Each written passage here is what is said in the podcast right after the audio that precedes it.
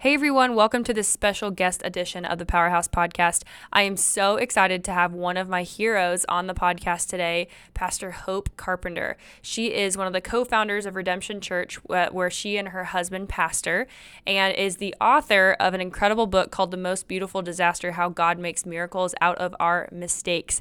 I cannot wait for you guys to hear her absolutely wild story, something that I can guarantee you, if you just look at her social media, you would never Never guess is her life's testimony. She gets so real and so vulnerable. Um, I've actually used her book to counsel a lot of our clients just based off what she even taught me and the pain that she went through, how she handled it, how to serve, uh, service your emotional needs, some really big ticket things that you need to learn for your own life and to heal from the different things that we walk through. So I'm so honored to have Pastor Hope on the podcast. Can't wait for you guys to meet her, follow her on social media. And with that, we'll get right into it.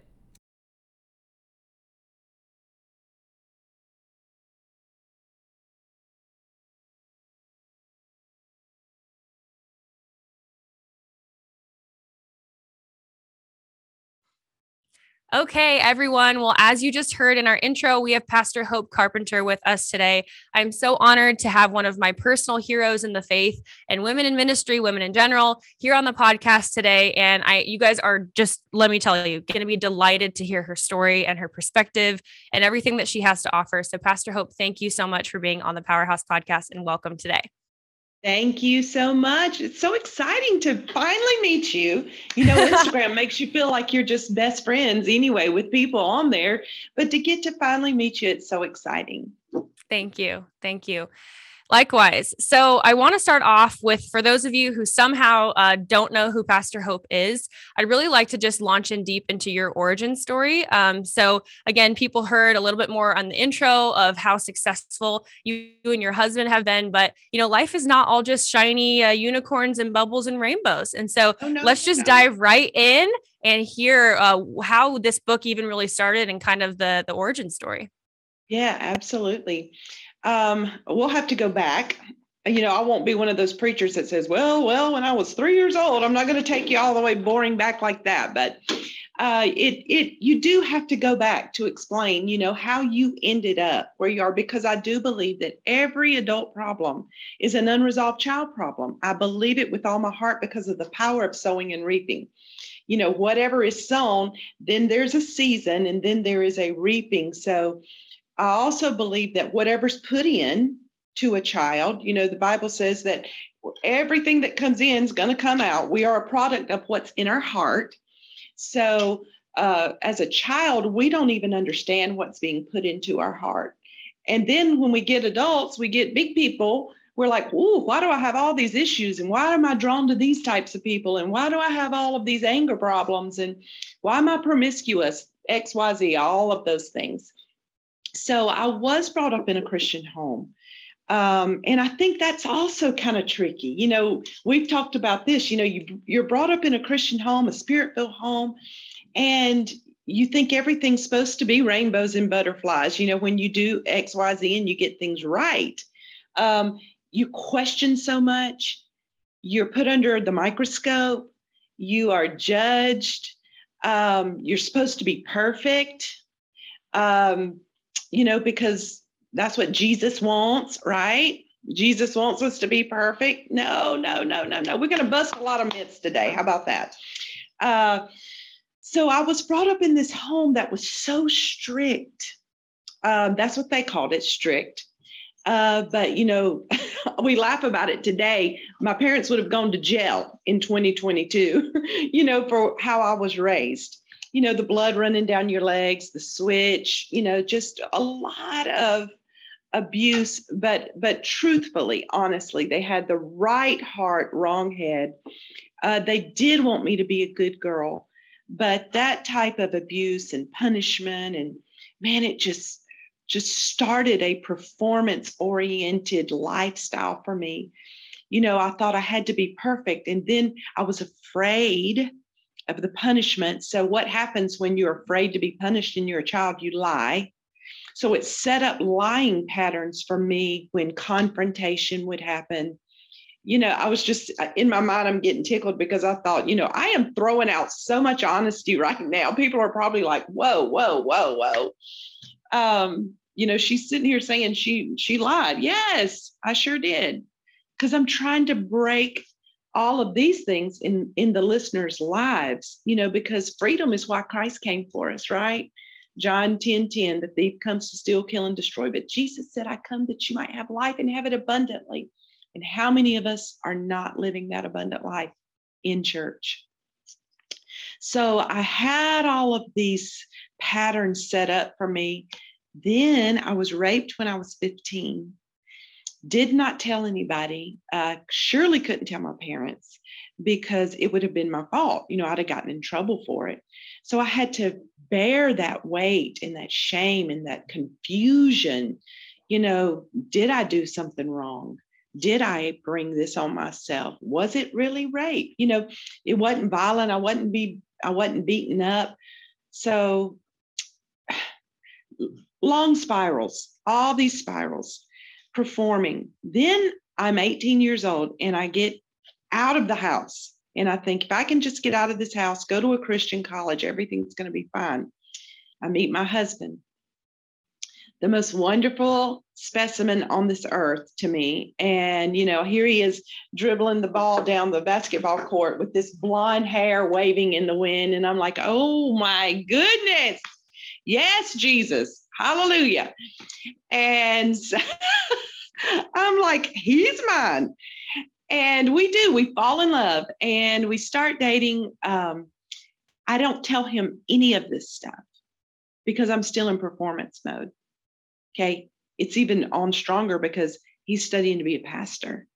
You know, he's going into ministry. I got to be even more perfect.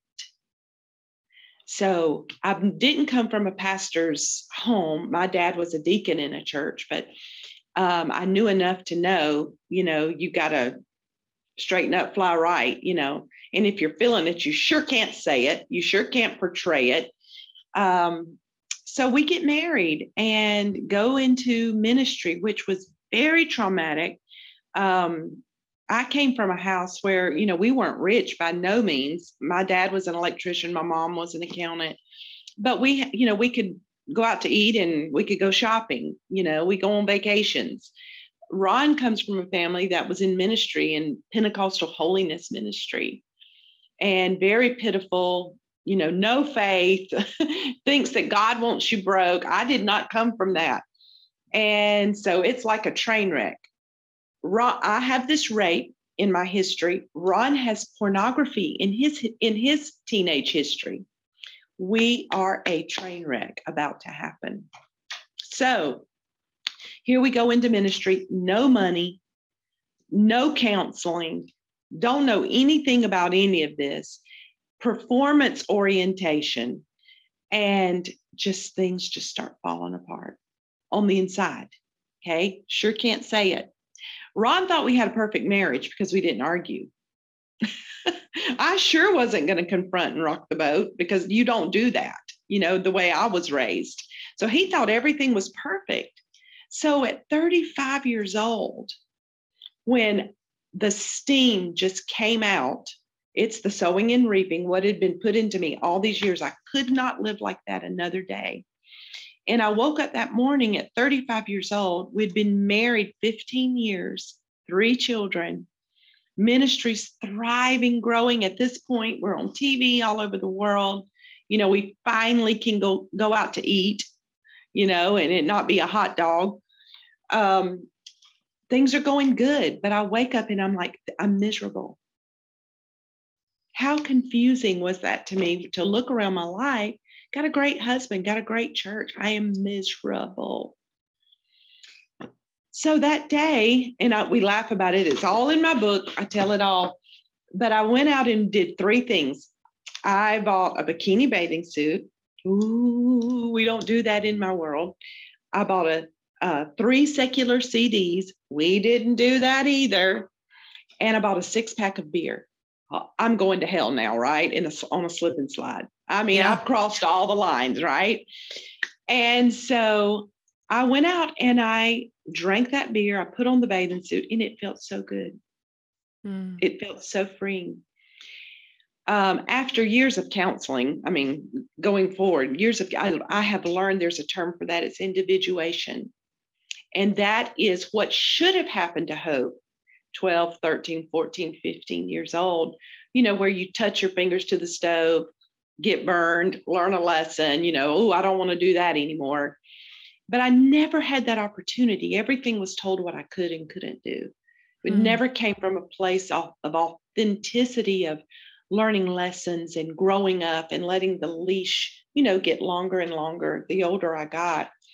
Mm-hmm. And then when I went into Ron's world, it was the same thing. You know, I had to live under that lid of ministry and being perfect and being at everything. And kids have to be perfectly coiffed and I have to be over the women's ministry, you know, all the ministry stuff.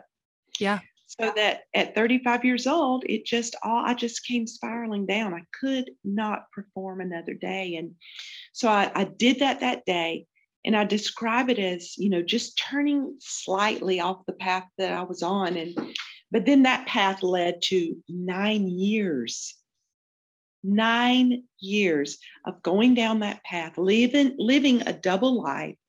Hmm. So what I thought was letting off steam actually made the pressure worse because I loved Jesus. Hmm. I loved him so much. And it put more pressure on me because I hated what I was doing. I was letting the steam off of all these years of childhood, but I was putting more pressure on me because I was disobeying God. Yeah. I ended up, you know, having an affair and had to hide that. And oh, can you imagine being on a worldwide stage, you know, still having to perform and be good at home and raise your kids and do your job. And then the, the pressure of the double life and loving Jesus with all my heart. Yep. And loving my husband. That's so hard to describe. People are like, so you did love your husband? Absolutely. I loved my husband because the problem wasn't my husband. The problem was me. Yeah. Amen. It was all me, you know, going sideways and trying to figure out life. And so in two thousand thirteen, I just could not take it. And I, so I came to my husband. A series of events had happened where, you know, it was just about to spiral out of control. And so I came to my husband thinking that, you know, he's going to be my knight in shining armor and save me from all this. But, uh, you know, it had been rough for nine years. It wasn't just total hiding. We were fighting. We weren't getting along. He had noticed I was living different, dressing different, wanting to go out with my girlfriends, go on girl trips, blah, blah, blah. It was just, it was a lot of turmoil going on in the house. And so when I came to him in two thousand thirteen, he said, you got thirty minutes, get your stuff and get out. What? I had no idea. And listen to me, girl.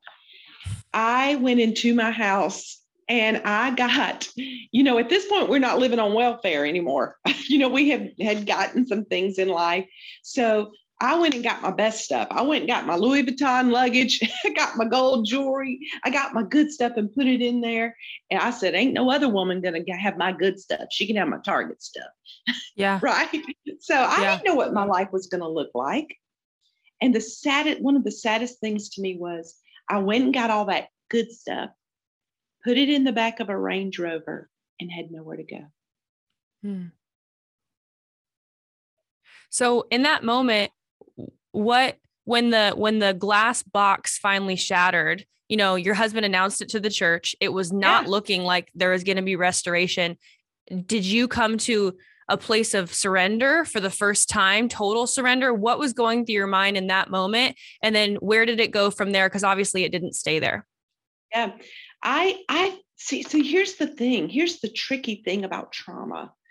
Um, we don't know what it does to us. We don't know the lasting effects. And, and because nobody talks about it in church, yep. and especially me, the church me and you grew up in, in a faith church, nobody talks about pain and trauma, abuse, hurt, you know, yep. stony hearts. We got to say the right things, right? We got to spit out all the right scriptures. We got to yep. you know, call things that are not as though they are. But the truth is, you know, we're sitting here with a cold and we got grain boogers coming out of our nose and they're saying, no, you're not sick. Yep. Yeah. Hallelujah. Yeah, I am. I, I'm, I'm pretty sick. But that's the way we are internally too. Don't yeah. say you're sick. But we're so sick. So, and it makes you feel crazy. Yep. Because you feel like I'm doing all they're telling me to do, but why am I feeling like I'm feeling? Yeah. So your question is, you know, did you really surrender for the first time? I felt like I surrendered way back here. Mm. I'm sold out to God. I want to do what you want me to do, but why mm. am I feeling all, why am I going through all this? I, I sold out to God. I wanted to serve him. I wanted to, to go into ministry. Me and my husband were like, when we went into ministry, it was like storming hell with water pistols. We didn't have mm. much knowledge, wisdom, or money, but we wanted to go reach the lost. We wanted to love everybody. We, we wanted a multicultural church. We wanted to love the unlovable. Yeah. I mean, we were sold out, but I, I had so many issues that I brought into adulthood that so sabotaged what I was trying to do for God. And that's where so many people are.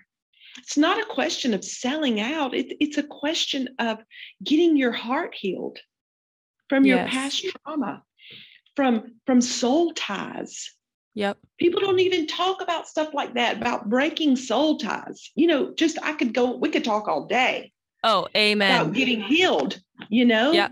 So here I am. I had nowhere to go, but I remembered this ministry in North Carolina that we sent the other crazy people to, mm. that we sent the other broken people to, you know, the, the island of the broken people. You know, there's the broken people and then there's the faith people.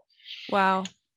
So we sent all these broken people to this, to this ministry. And I thought, you know, everybody in my phone, everybody in my scroll list, in my contact list works for us mm. or they're on the same level or, you know, I have nowhere to go because I'm the one who's wrong.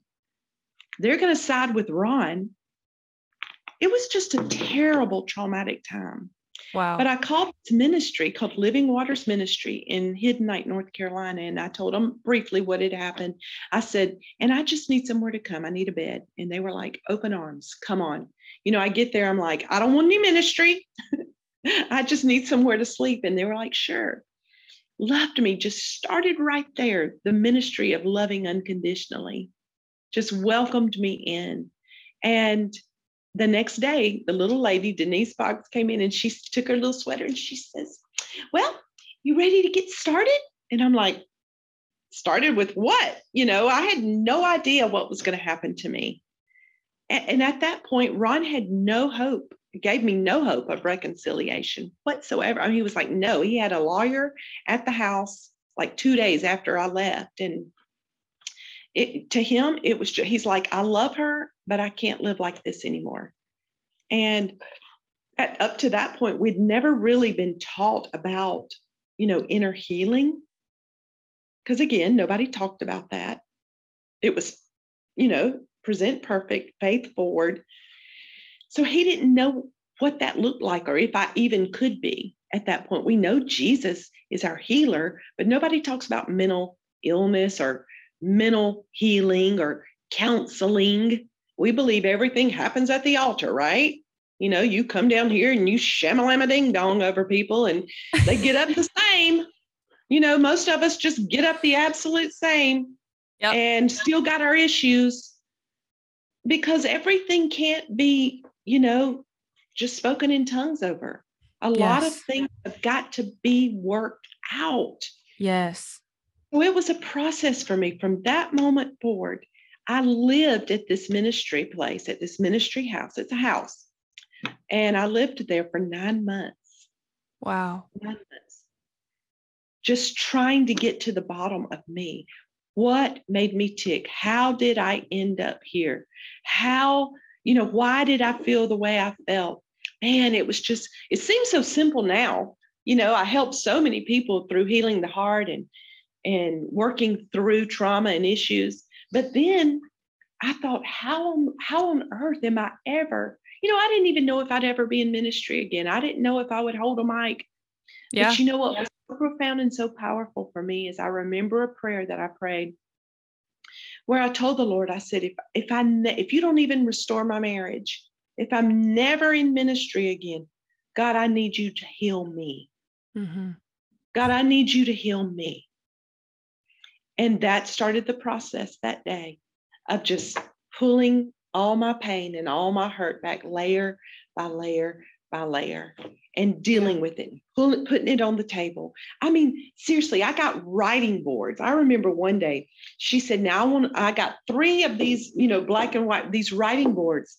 And I want you to go back and ask the Lord to help you remember every trauma and every pain that you can remember. I'm like, what? You know, I'm in my forties at this time. She was like, no, we're going to write them down. It took me days. I had I had boards going around a room. I wow. mean, just from simple things of being embarrassed at school. A yep. girl, a little girl in second grade telling me my shoes came from Kmart and I was, and I was, um, you know, my family was poor. You wow. know, just little things that came up that I can remember that were stones in your, in your heart. Yeah. Being the, the spankings. You know, I would just, she asked me to name every traumatic event that I could remember. And then it took, we had to go one at a time. What did that traumatic event say? What did you say to yourself, Hope, while that was happening, after it happened? So those are vows. Those are lies that you are taking to be the truth. Now, Hope, we've got to renounce the lies over every event. Yep. And now we've got to replace it with the truth of what God says about you. Yep. This yep. took weeks and months and months. Yeah. Amen. And I cannot tell you how much that resonates with me. Being raised in a very faith-filled environment has obviously a million benefits, but I think yes. one thing that is never acknowledged is that things take a process sometimes, and it didn't take you overnight to get this way. So it's not mm-hmm. always going to be overnight to heal. And, yeah. you know, whether, and you talk about so many amazing themes of, you know, obedience-based performance mentality, legalism, codependency, the ten emotional needs, you know, these things that just are so practical and life-giving. And I believe that, you know, everything comes from God, obviously. Right. So like these tools that we use in the practical world and the secular world are not outside of what God wants us to integrate, right? Because they ultimately right. came from him, right? Like God created us with those ten emotional needs. God created us as humans who have emotions, who have a soul, right? We have to redeem it for the Lord, but it's not just something overnight. So I'm curious, like, how did you take those steps over those nine months? What were some of the other major things that you felt like were things that you needed to heal, that you had internalized messaging? Um, you even talk about the illusory truth effect, where things that you told yourself for so long that you needed to undo. What were some of those other things that maybe we can encourage our listeners and that they might be dealing with as well, that you had to undo or relearn while you're in that nine month period? Well, those ten emotional needs are huge. You know, yeah. there's so many more emotions. But uh, those are the ten major categories. There are other emotions that come under those. And we would we spent weeks on the ten emotional needs. Um, that that part was so life-changing for me. Um, to, to have to go back and evaluate my childhood. Um, now, first let me say, because I know people are saying, oh, so are you blaming your parents? No, I am not blaming my parents. My parents, all parents fail because we're imperfect people. But my sinful response to my pain, right, is what I did. But there was pain from my childhood, and we all have it. And we have to either get healed or we'll have sinful responses, which will lead to sin, which will take us down spirals. So I'm not blaming my parents. But my parents and I did have to have several counseling sessions, come to Jesus meetings, where I had to sit down and say, you hurt me, you know, and, and they had to own it. And yeah. I had to say, this right here, I carried through my life because X, Y, Z, what you did or didn't do. Yeah. You know, my parents were so strict, like I said, but on the other hand, my mom took me to dance lessons, piano lessons, voice lessons, um, page. I was in pageants. I did modeling. I did etiquette. None of that works for me now. The etiquette, you know, that just throw that out the window. But um, I, yeah, I'm, I'm not being fake anymore on any level. So, Come on. Um, you know, on that level, they they they wanted me to to have the best life. Yeah. You know, they they gave me a lot of great things, but you know, acceptance. Mm, not so much. Yeah. You know, my brother was very smart naturally. Like he could read something and, and parrot it right back to you. I had to study on the other hand. So my mm-hmm. brother made like straight A's most of his life through school. And I would make A's, B's, and some C's. Well, that was never acceptable. Even, I mean, even as a little girl in school, I remember one of my teachers said to me, well, why can't you be smart like your brother? Mm. You know, that stuff affects you. Yeah. Yeah. So I would grow up thinking I'm not smart. Well, after Ron and I separated and he told me I needed to go get psychiatric evaluation, uh, and I probably did. I mean, I got the ones where they make you look at the black and white and say, what do you see? You know, I've been yeah. through all of that, the big, thick reports. And wow. it comes out, you know, I mean, I was actually scared to get those back.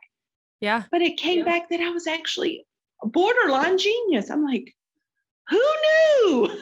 You Come know, on. Who knew I was this smart? Wow. But I've been told all my life that I wasn't. Wow. But so I how had- did you, how did you take the performance mentality and start to unravel that? Because again, that's not a, I mean, that's not an easy process either. And I think so many Christians deal with that because it's this, they have no understanding of grace, even if they think that they do. I mean, God's been taking me through this, even the last couple yes. of weeks of just like, what truly is grace? And what does that mean? Does it, you know, it's like Romans seven, it doesn't mean I sin all the time, but it's like, what right. the heck am I doing? So how did you even start to unravel that? And what was that process like? That was a long process and I still work it out today. I think it's mm-hmm. just a journey. You know, I call it a healing journey. Yeah. You know, it's been ten years since all of this happened. So, um, and I'm still on a healing journey. I think if we will always keep that in our mind that, you know, we never get to this place called there of yeah. spirituality yeah. where we got it all down pat. You know, I think that was also such a revelation to me that, you know, there's no perfect place. He didn't die for us to be perfect. If we would have been perfect, he wouldn't have to come and die anyway. He had to come and take our place because we weren't perfect, because we would never be good enough, because we're only righteous in him. The, on our very best day, our most philanthropic day, our most speaking in tongues day, that we know all the scripture day, still filthy rags. Yeah. Still filthy rags. And it was such revelation to me that all he asked us to do was to press toward the high call. Mm-hmm. It's a high call, but the only thing he told us to do was to press toward it every day. Mm. I press toward the high call of God. So what is press? Press is hard. Press is not easy. When I, I have to put effort and strength to press something. Mm. So it is a daily effort to get myself together, to not flip people off, to not cuss people out, to not, you know, to love like Jesus says love, to yeah. be like Jesus. And, and we're gonna fail, we're gonna fall. And, you know, even doctors will tell you, you know, talking about heart issues, doctors will even tell you not to run hard, not to run long if you got heart issues. Wow. Ooh, that'll because, preach. Because you will fail, because it will kill you. You might Holy fall cow. down and, and just fall out on the race. Ooh, I feel the power of the Holy Spirit. Yeah. So that's why we fall, because we have heart issues. We yeah. have pain. Yeah. We have issues. And Ezekiel says this, it says, He wants to give us a heart of flesh for a heart of stone. Hmm. What is a heart of stone? It's a, it's a heart that can't feel. It's a heart that can't receive. It's a heart that is just going along this journey, but you never, and you're doing your best, but you're, but you can't even receive the love of God. You, you just like, what? I feel like I'm going through the motions. Yeah. But he wants to give us a heart of flesh, a heart that can feel. That is so his will for us. He did not come that, you know, he, he did not come that, you know, to steal, kill, and destroy, but he came that we might have abundant life, life, life, life. And so many of us are not living this abundant life. Yeah. And that is so my heartbeat for people, because I lived it for so long. I yeah. lived this, this life, this fake life of trying to do it in my own, you know, and, and not knowing the real freedom that Jesus really offers us. And it's real. You don't have to fake. You know, that that's that performance stuff. You know, I was talking to somebody yesterday about prayer every Wednesday morning on this new social media app called Riff, R I F F. I do um, Wednesday morning prayer. And I said, you know, prayer, people have such misconceptions about prayer. They think you have to get in a certain position mm-hmm. and you have to fold your hands. You know, you got to have your prayer time. But yep. Jesus told us, he said, pray without ceasing. You know, pray without that. It's a relation. It's like my husband. I don't have to say, I need to make an appointment with you. And every day at four p.m., we're going to have our talk time together. It's when I see him coming down the hall, I grab him and I hug him. It's in the morning. You know, we we talk when we're walking through the house. And that's what relationship is. That's the way Jesus wants us to have our prayer and our relationship with him. It, it's doing life with Jesus and yeah. him doing it us. Yeah. But you know, amen. People don't, we're not taught that. We're taught rules and regulations. one hundred percent. And I, I mean, I would venture to say that I think in twenty twenty-two, that is one of the biggest epidemics in the world of Christianity. I think that luckily there's more and more conversations being had about it. And I think you're a huge trailblazer in that, which I'm so grateful for. And now you've been able to open do- the door for other people to be like, oh, it, oh, you know, and to have these different revelations. I know in my own life, we were talking before we started recording just about feeling crazy because the Holy Spirit speaks to you. Like he does, he tells you right from wrong. He's the sharpening of the two-edged sword, the, the word is. And so I think for women specifically, sometimes we're, we, we have to be these good Christian women, and we have to be these faithful women and these homemakers and spin nine thousand plates. You know, right now I'm running a company, planning a wedding, and I just bought a house last week. So I feel like there's five thousand different plates spinning, and I, I'm so, so you grateful. Probably have, so you probably have your pajamas on halfway down. Oh man, girl, if I wasn't wearing a dress, one hundred percent, like literally. Um, I had to go in public. Otherwise, absolutely. That's the game. Um, but seriously, and I, I remember God had to do something in me about a year ago where I had, I had a whole nother layer that had to come off, not just because yeah. of the trauma and, you know, relational abuse and these different things. But then God was like, okay, girlfriend, like I made you this loud, like excitable, like positive right. human being. And God's like, so I want to be that with you. Like, I want to be in every single part of you, like every just relationship that's free. And I remember, um, I met one of my good friends, Justice Enlo. Her parents are prophets. Um, they're awesome. And well, she was Miss Tennessee when I was Miss Nebraska last year. And I remember she's somebody that God brought into my life just to teach me that on like a whole new level of like mm. freedom and these yeah. different things. So I'm curious, one thing I want to ask you is, since you've kind of blown the lid off of this and been such a trailblazer, is there like a, a unique story or multiple stories, or just even a, a common theme that you have seen as you've shared this with women, um, that you're getting responses back of, that's like been the most significant part of the book or most significant aha moment? I would love to hear that. Wow. Uh, the most significant, I think the most significant and the most testimonial thing that I get, and I get them just flooding in every day right here. And, um, and it so just blesses my heart, is the honesty. You know, hearing somebody just be honest. Um, and I get it, because I lived, you know, so many years with no honesty. And, and I feel like so many people are living that way, even in their marriages. You know, people won't speak up and say, I don't like, people don't talk. We don't feel free to talk and be honest. I'm not talking about be mean, be ugly, you know, be crass. I'm talking about just truly be having honest conversations. Nobody does that, especially on, you know, as powerful as the internet is today, because we get so judged and there's so many people who have so many opinions and, and yep. it's, it's just it's scary to be honest, but for people to say, I'm so grateful that you have been so honest on so many levels that it has freed me, uh, you know, to, to go to my husband yeah. or to get counseling or to go to my parents. And, and that's the goal. That's the goal, yeah. because we're all struggling on so many different levels. You know, mine's different than yours. Yours is different than the next woman's, because we all did or did not get something growing yeah. up. So it, it affects us. Yeah. I'm curious about this too. Um, and I definitely want to make sure that people know how to connect with you and your husband after this too, because I'm just thinking of all the people that may not know how to take a first step to engage in community or a good church that like actually talks about this stuff. So I want to make sure that we do that. But I'm curious, as you're going through this process, and even just over the last ten years, how has your relationship with who God is changed? Um, oh. And what new revelations have you had of him? Listen, I don't think I had a clue who, who he really was. Wow. Um, I truly did not understand unconditional love, the agape love of God, because all I'd ever known was performance-based love. Oof. You know, I was loved for what I did, not for who I was. Oof.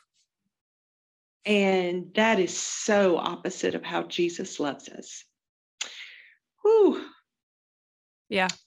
Just loves us, you know, on our good day, on our bad day, when we get it right, when we get it wrong. And, and growing up, we don't get a lot of that. You know, we, we get love and affection when we do right. Oh, you did so good on that test. Oh, you won, you know, yeah. Oh, you straightened up your room. It's amazing. Here's a treat. You know, yeah. But we are, we never get the real unconditional, you know, your, your kid brings home the sixty-nine on, on a test. No, we get spanked or we get, you know, punished or whatever. And yes, there has to be rules. There has to be standards. Yes. But you know, what would, what would it look like in our homes if we grabbed our kids with the sixty-nine and just hugged them and loved them and said, man, that grade does not define you. Yeah. That grade does not define you. There's so much brilliance in there, and mom and dad are going to help you figure it out and pull it out. We yeah. don't get that. Amen. Yeah. Especially yes. not in America too. no, no. So my relationship with the Lord is so sweet and it is so special.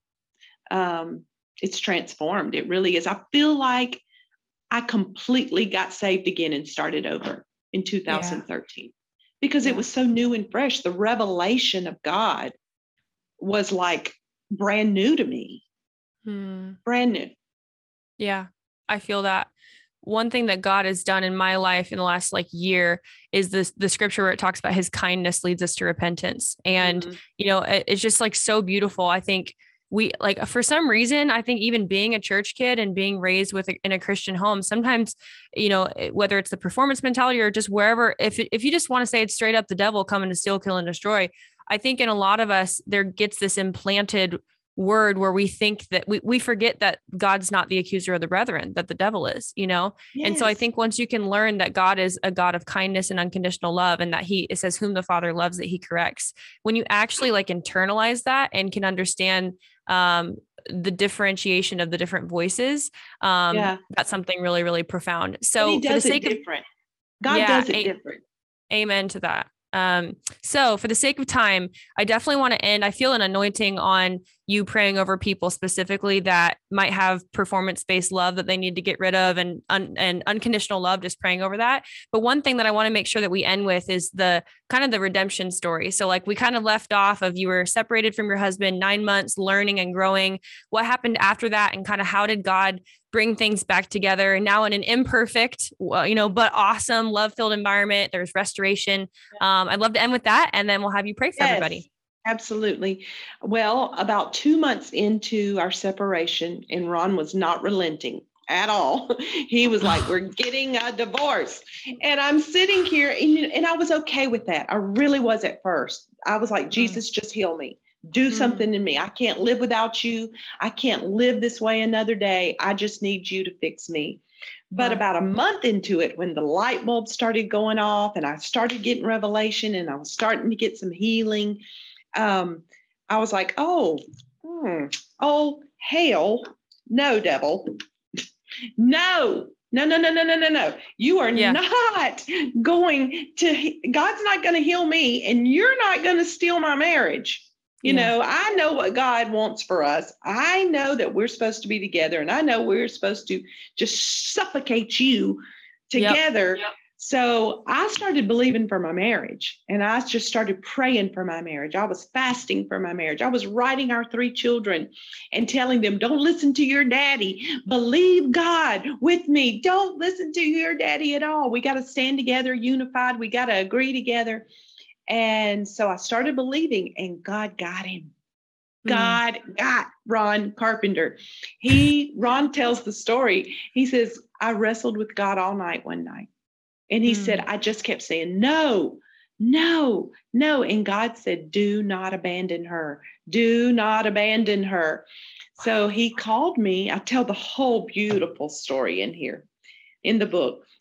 But he called me the next day, and And I was afraid to answer the phone because our conversations were always horrible. They were fighting. And so they said, Ron's called. I answered the phone, and I had been praying for a miracle. I'd been be- believing God. I was just like, God, I don't even know what to pray, but so I'm only going to pray for a miracle. I need a miracle. Mm. So Ron calls. I answer the phone, and he says, Hope. His tone was totally different. Yeah. He said, God told me to call you and tell you that I would not abandon you. When he mm. said that, Megan, I fell forward on the table like this, just that ugly cry, ah! screaming. And Ron was like, whoa, whoa, whoa, whoa. He was like, I don't know what that means. I don't know what that looks like. He said, but I just know God told me not to oh. abandon you. I said, I know what it looks like. I got my miracle. But literally, God did something in that moment. And he started coming up to where I was every two weeks and started doing counseling with me. And man, that's a whole nother story, what God revealed in, in him, in our wow. marriage, in that counseling. And uh, we started dating again. I went home for Thanksgiving, saw my family, uh, went back home for Christmas. Just amazing love story of God wow. just sweeping in and doing only what God can do. You know, he he just came in and filled all the gaps um, and restored our life. You know, he didn't just restore our marriage. He restored our life.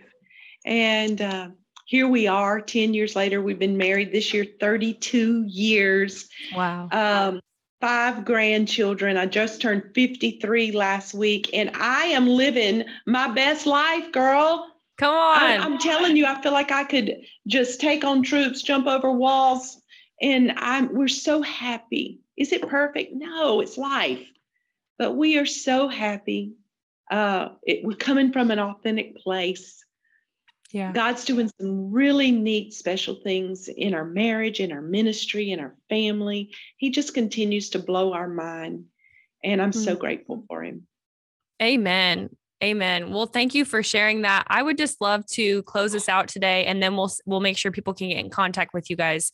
Just praying over people in several different, you know, phases of life. Maybe you've you listening have never had an understanding of unconditional love, the agape love of God, God wrapping you in his arms and just saying, hey, baby girl, even if you mess up a million times, like, I'm really here and I love you just as much. But also I feel led to just to pray over people maybe who are in a season of singleness or in a marriage where they're not transparent with the, their loved ones, and just um just praying that they would be able to come to that place of honesty and to heal their soul before, you know, they get entangled with someone else's life, or just to start today. And no matter what you've done or where you are, today is the day of, you know, newness and, and wholeness. Um, so I'd love for you just to pray over everybody listening. Absolutely. I thank you, Jesus, that um, we can come boldly into the throne room of grace in our time of need. Thank you, God, that uh, you are so near, that uh, we can just walk in and wrap our arms around you, and you wrap your arms around us. God, you meet us right where we are. So, God, there's so many, a vast array of people listening on so many different levels of hurt, pain in their journey, in their life, and in their ministry or in their business. And But, God, I just pray that you would just illuminate to them today, and that you would just show them that you created them for more, that you created them for this abundant life, that it is your will that they prosper and that they be in health, but, comma, to the, to the same degree that their soul prospers, that their soulish man, their mind, their will, their emotions, their intellect. God, you're so concerned with our mind. You're so concerned with our emotions, because our prosperity and our health parallels it. Yes. God, I pray today that today by listening to me, that you would spark something in their life, that they would pursue wholeness, that they would start a new journey today of this abundant life, of digging down into their, to their mind, into their emotions, and, and deciphering, God, what's right and what's not right, and what's from the enemy, and what lies they've taken to be the truth. Lord, I pray that you would soften their heart, God, Yes, as they re- as they identify pain after pain after pain, so that you could pour in the oil and wine and minister to them, so that you could pour in that unconditional agape love, that they could really, really, really know that they are so loved, that they are so special, just for who they are, just for who you created them to be, not for what they do, not for how much money's in their bank account, not what they look like in a mirror, not what their body image is, but God, just for who they are, who you made them to be. And Lord, I pray that this blessed people, that it blessed the hearers, God, that it sparked a hunger for freedom. Yes, it God. sparked such a hunger to be free that they can't live this way another day. Yes, God. And I believe you to do it, God. You are the author and the finisher of our faith. And I, I trust you to do it in the name of Jesus. And I believe we're going to hear testimonies of the great work you're doing in their lives. In Jesus' name, amen. Amen. Hallelujah. Amen. Well, thank you so much, Pastor Hope. Um, I know you guys have a new podcast. So excited about that. And where else can people find you? Social media, all that good stuff. Yep. The podcast is, you know, Apple, Spotify, all those great things. Um, we're getting great, great feedback from that. Um, Instagram at Pastor Hope dot Carpenter at Pastor Hope dot Carpenter. They're all different. It's so crazy. Facebook is at Pastor. Wait a minute. Pastor Hope C. Yeah. And Riff, which is a very secular um, platform, but we are the first Christians on Riff. We are so Woo! excited about that. So it's at Pastor Hope on Riff. Um, I have a YouTube channel. Ron's got a YouTube channel, and our website is my redemption dot c c. I would love to uh, minister to you, or come to your church or women's event and just bless your people.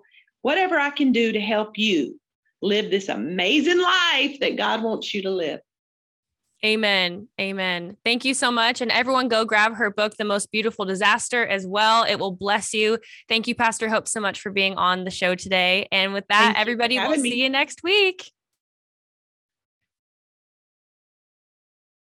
Hey guys, Coach Megan here, and thank you so much for listening to this episode of the Powerhouse Podcast. We're so honored to have you wherever you are, near or far away from the great metropolis of Omaha, Nebraska, where we are from.